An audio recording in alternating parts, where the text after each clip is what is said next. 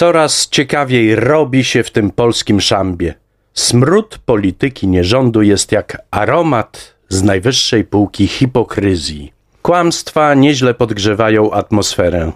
Ta nowa elita, której nadejście zapowiadał prezes, odmurza nas skutecznie, a nienawiść płynie sobie wartkim nurtem. Jest fajnie, a będzie jeszcze fajniej, bo to przecież przed nami rok wyborczy. Prasówka tygodniówka pod redakcją Tamary Olszewskiej.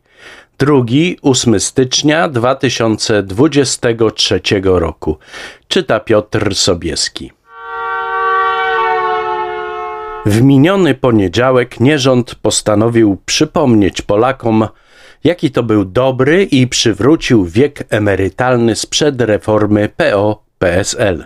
Szkoda tylko, że chwaląc się tym nie wspomniał, iż sam w dokumencie dotyczącym wydawania pieniędzy z KPO przyznaje, że obniżenie wieku oznacza dla wielu kobiet biedę na starość. W 2021 roku emerytura stanowiła 51,7% średniego wynagrodzenia, w 2015 roku było to 58,1%, a kobiety dostają obecnie średnio o ponad 1000 zł brutto mniej od mężczyzn. I co z tym fantem zrobić? Jak ludziom to wytłumaczyć? A może po prostu iść w zaparte, głosić sukces i liczyć na to, że Polak głupi i niczego nie zauważy? Ojczulkowie narodu usiłują nas przekonać, że LGBT to samo zło. A tymczasem amerykański zespół Black Eyed Peas na Sylwestrze Marzeń w Zakopanem zakładając tęczowe opaski, pokazał obozowi władzy wielkiego, tłuściutkiego faka. I jak wyjść z twarzą z takiej sytuacji? Morawiecki wie. Stanął przed kamerami i zaczął bredzić, że nic się nie stało, bo Polska to kraj tolerancją spływający. Facet chyba uznał, że mamy już tak wymieszane w głowach, iż każde kłamstwo kupimy bez zagrychy. Kupujemy.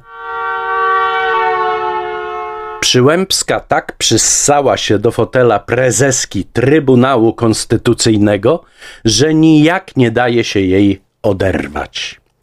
Mimo, że kadencja szefowej tej szacownej instytucji już minęła, ona sama twierdzi, że to bzdura, bo gdy ją wybrano, obowiązywało inne rozwiązanie prawne, więc ona może sobie spokojnie prezesować do dnia wygaśnięcia jej mandatu, czyli do 9 grudnia 2024 roku.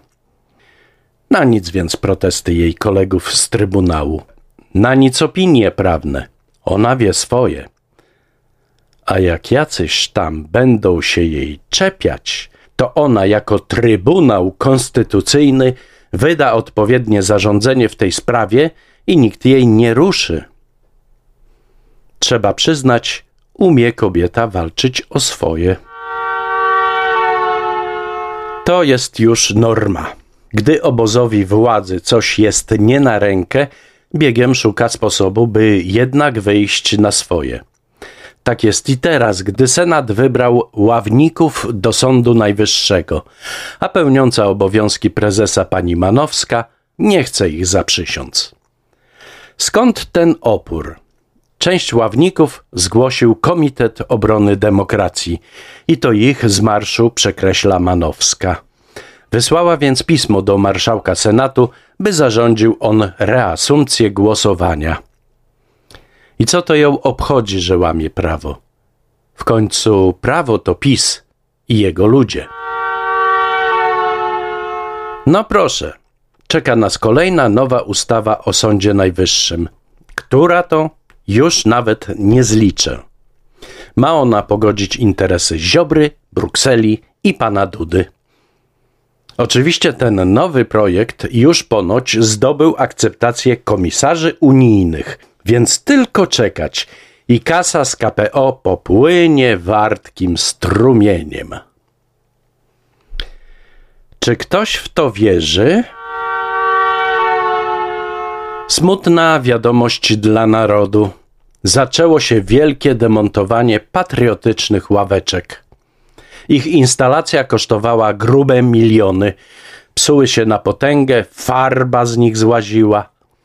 Ale jakież one były piękne w tym swoim patriotyzmie, jakież niezbędne, jakież polskie. Jak ty teraz, narodzie, będziesz żył bez tych ławeczek?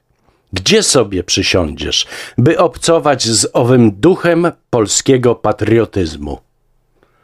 Oj, biedny ty. Aż miło popatrzeć, co dzieje się w obozie władzy. Politycy Zjednoczonej Prawicy już nawet nie próbują zachować pozorów spójności i żrą się właściwie o wszystko. O sądy, relacje z Unią Europejską, kamienie milowe, tęczowe opaski na sylwestrze marzeń, wizje dalszej drogi prawicy. Ziobro idzie w zaparte. Szydło wypomina Morawieckiemu współpracę z Tuskiem. Kępa zarzuca mu, że chce zmienić flagę biało-czerwoną na tęczową i nazywa go mało sympatycznym banksterkiem. Z kolei ludzie Morawieckiego nazywają Ziobrę i jego ekipę karykaturą. Tylko tak dalej, kochani. Popieram tę waszą wojenkę z całego serca. W jednym z miast polskich postanowiono postawić pomnik Chopina. W czasie uroczystego odsłonięcia rzeźby oczom obecnych ukazał się siedzący w fotelu Jarosław Kaczyński. Miał być pomnik Chopina, dziwi się jeden z obecnych. Wszystko w porządku. Niech pan przeczyta napis na cokole. Prezes Kaczyński słucha muzyki Chopina.